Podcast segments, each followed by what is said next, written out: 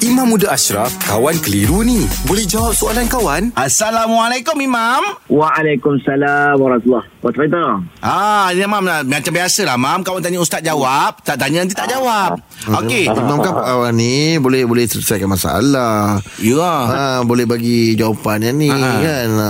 Okey Mam, ini soalan pada Nur Hayati binti Mustafa. Soalan dia macam ni. Apakah hukumnya sekiranya kita terkurang atau terlebih dari yang ditetapkan iaitu tiga kali semasa mengambil air sembahyang? Ah, contohnya mencuci muka terlebih atau kurang daripada tiga kali. Okey, maksudnya dia ambil wuduk lebih daripada tiga kali. Mm-mm.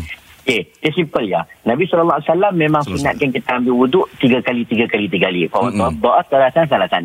Ambil anggota wuduk, tangan tiga kali, muka tiga kali, Nabi sukalah. Ha, cuma pernah berlaku, ada sahabat Nabi, dia ambil lebih daripada tiga kali. Ha, jadi waktu tu, adalah ah, hadis-hadis Nabi yang sebut tentang ah, Faman zada ala hadha, siapa lebih daripada tiga kali, maka fakad asa, ah, sebahagian mengatakan ianya satu perbuatan yang buruk.